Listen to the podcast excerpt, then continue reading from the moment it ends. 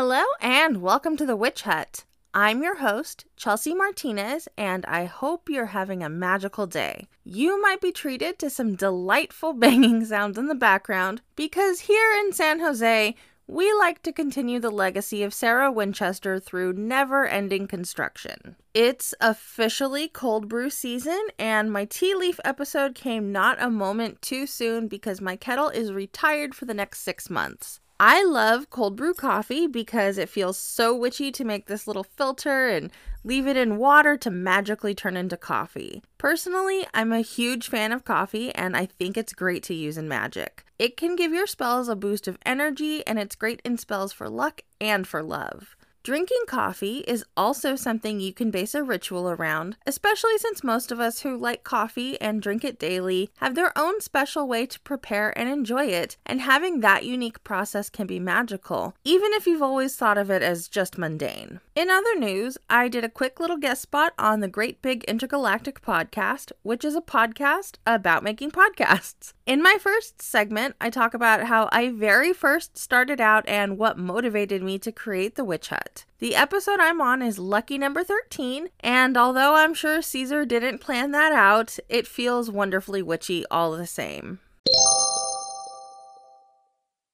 Okay, so I'll be the first to admit that I'm the kind of stick in the mud who hates April Fool's Day, which is one of the ways that I'm like a witchy version of Frasier Crane without the problematic worldviews. But in my Witch's Date book, I saw that it's called All Fool's Day and it's marked on the magical calendar. Actually, I saw All Fool's Day and looked it up and was disappointed to see it's just April Fool's Day, which kind of felt like a prank, and you can probably imagine how I feel about those. Maybe I ought to apologize for my April Fool's slander, but I wouldn't mean it even if I did. But this episode does release on April 1st, and I'll confess, I was intrigued. Is there some kind of magical history to make this feel like something other than an excuse for adults to act like mean spirited children? The origins of All Fool's Day are kind of a mystery. It's said to possibly date back to ancient Rome, which to me sounds very likely since it reminds me a little bit of Saturnalia, which is the precursor to Christmas, and was generally known as a time of misrule and merriment. Saturnalia is actually where the Tudor era Catholic tradition of assigning a subdeacon to be a lord of misrule or abbot of unreason began, a fact which I'm including so that I can say something as delightful as abbot of unreason. It also reminds me a little bit of Floralia, which happened in late April and was considered a more plebeian holiday, as it was a fertility festival that included games and body shows and celebrations. All Fool's Day may have originated in France due to calendar confusion in 1564 when the official start of the year was moved from March 25th to January 1st. Out of a resistance to change or just simply forgetting when the year began, people were incorrectly wishing each other a happy new year, and this turned into an eight day celebration where people sent each other gag gifts instead of the traditional New Year's presents they would typically exchange. This may have spread through Europe and eventually to America, where I unfortunately came into contact with it. Personally, I think that the French based explanation also makes a lot of sense. Aries season begins around March 25th, and as the first sign of the zodiac, it's the start of the solar year, and there's not really very much done to mark the occasion. It's interesting that something that began as basically a Renaissance era meme turned into a widespread holiday, and actually, this did make April Fool's Day a little more charming to me. I think it's very easy to imagine the people of the past as very serious and very different from us, but they had jokes and apparently meme holidays. Imagine if in the year 2500, people still celebrated the day that all those internet dorks were going to storm Area 51, and then Canada had started celebrating that as well. I don't really know that I'd say that there are many magical connotations to All Fool's Day, but I do think it highlights the basic truth that humans have always been the same throughout any era. Something that witches of all ages, backgrounds, and experience levels seem to share is that they sometimes feel like they aren't real enough witches, or like other witches are better witches than they are. I'm absolutely including myself in this, and feeling like I'm not as real of a witch as other witches has been something I really struggle with. Imposter syndrome affects more than just witches, but I think that when it affects witches, there's something particularly insidious about it. For one thing, witchcraft isn't meant to be a meritocracy. There isn't like a prize or anything like that for being the supposed best witch, but even beyond that, there's not really a way to quantify if you're good at witchcraft or not. And for another thing, I'd say that if anything is meant to be completely about your personal experience and expression, it should be your spirituality. You can grow and improve in the sense that you'll become more experienced and have a better understanding of your own understanding of magic and the universe. But it's not like if you move slowly or if you aren't having these life altering experiences frequently, you're any less of a witch than someone who does spend the time and energy it can take to have faster growth or more profound, frequent experiences. Imposter syndrome, as it relates to spirituality, is kind of weird to me if I pick it apart even a little, which makes it easier for me to be my own advocate and negotiate it away. At its very core, no matter how many group practices you have or how social you are with other witches, spirituality is a private thing because no one can possibly grasp your understanding of the universe in its entirety. I think of it kind of like scent. If I smelled a powdery floral perfume, I usually perceive these notes as glamorous and feminine, but lots of people think that style of perfume smells stale and old. I might smell a perfume like that and associate it with a love goddess because it reminds me a lot of the old Hollywood bombshell quality that I feel coming from many love goddesses. But if you think that powdery floral smells stale and old, a love goddess might smell more like something sweet or fresh. A love goddess wouldn't smell like something you don't find attractive, just like a love goddess wouldn't come to me smelling like something I didn't think was very romantic. And then imposter syndrome comes along and says that if your unverified personal gnosis of that love goddess is her smelling like anything other than fresh roses, it means that your experiences weren't genuine or you aren't a good enough witch to experience her in the way that other witches do. I think that imposter syndrome creeps into witchcraft for a few reasons. And although I'm not a huge fan of the way social media is blamed for so many things, I do think that social media can really enable you to hang on to those imposter feelings. The truth is, pre social media, you knew the witches around you, and that was it. You might have an awareness of more popular authors, but most of the witches you knew would be people you personally interacted with. And that's really just not the case anymore.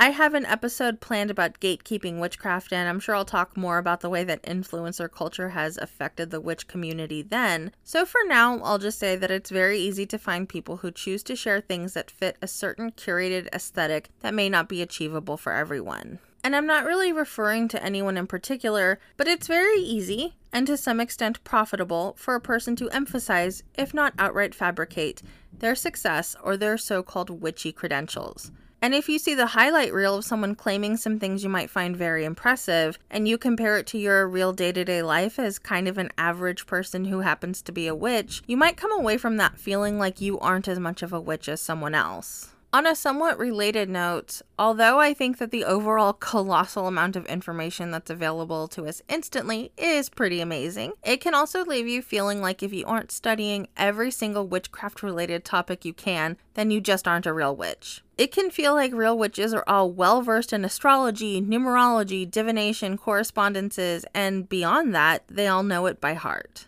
That's really not the case. No matter how much you understand something, you're going to have to look up a few tarot cards now and again. Another thing that I feel really informs those feelings of imposter syndrome is the way that capitalism and hustle culture shape our society. We're conditioned to approach anything at all as something you're supposed to win. And if you aren't winning, we're told that we're losing, and that's irrespective of the fact that not everything has a win lose spectrum. It's impossible to lose at being a witch because it's also impossible to win at it. Basically, imposter syndrome is such a problem for so many of us because we're constantly put into situations where we're comparing ourselves to other people. So, what can we do about that? Once again, I'm going to talk about looking at things with a critical eye. Lots of people want to make it seem like they're doing a lot better than they really are, and I think it's very common for someone who is generally very transparent in how they represent themselves to assume that others are the same way. You don't have to assume that everyone is faking everything, but learning to take things with a grain of salt can really help you talk yourself through any imposter syndrome feelings. And since you're looking at things with a critical eye, it's a good idea to turn that critical eye onto your own habits. Are you making a habit of consuming things that make you feel bad about yourself? It's really common to want to just soak up all the witch content you can find, especially if you've ever been in a position where you couldn't soak up that content to your heart's desire. But if you're consuming content that makes you feel like less of a witch, you need to hold yourself accountable for that and possibly make some healthier choices. And the same can be true of the relationships you form with other witches. Just because someone is a witch doesn't mean they won't undermine you or find ways to make you feel less than, and it's important to recognize that and set your boundaries accordingly.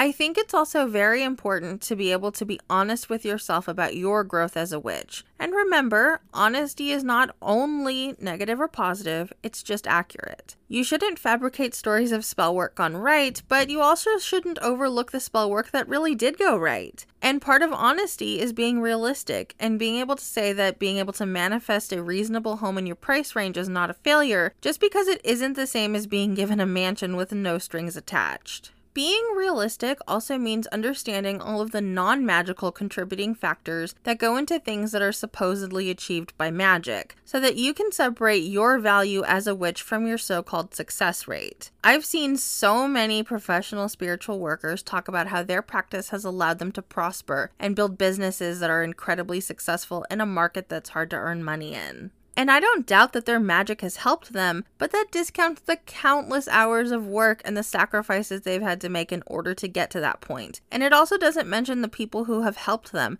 either by being investors or offering them childcare, labor, or even just a cup of tea or a hot meal and a shoulder to cry on when they needed it. Anything you see that has been achieved by magic has so much that's not magic working behind the scenes. And if those non magic things aren't possible for you, that doesn't say anything about your abilities as a witch. Something that I think that can really help mitigate feelings of not succeeding as a witch is to come to witchcraft for reasons beyond just wanting something. I'll be the first to say that you're unlikely to be handed a billion dollars and then get into witchcraft the very next day because by and large, people get into witchcraft because life isn't necessarily being very kind to them. I completely understand that a lot of people come to witchcraft because they have needs and there isn't anything that can guarantee that their needs will be met. So they may as well try witchcraft because maybe it'll help. I don't even think there's really anything wrong with it because chances are, if you don't think you can afford to eat, you probably don't really have a lot of time to think about the meaning of the universe. And perhaps if your magical efforts have paid off and you feel more secure in your ability to feed yourself, you might want to think about the meaning of the universe.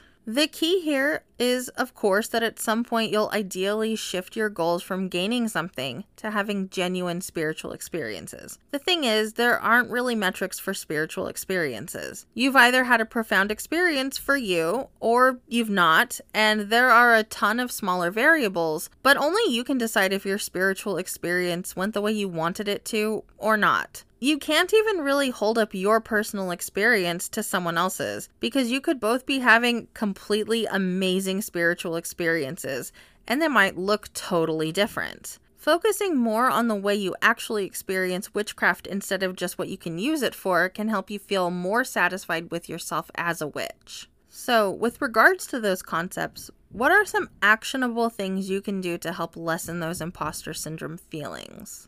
First, check your Instagram, your Reddit, Discord, whatever. Go through the communities you're part of and the people you follow, and really consider how the people and the groups you interact with make you feel. I'm not saying this to give you a pass to disengage from anything that makes you feel uncomfortable. I'm saying to consider stepping away from anything that makes you feel like you aren't good enough. For me, I tend to question whether or not I need to follow people that post mostly professional quality aesthetic photos because while I think that's totally valid and I would never tell anyone not to post that, for me it puts the focus onto something that I'm not super interested in instead of focusing more on what I am interested in, which tends to be the real lives of other witches.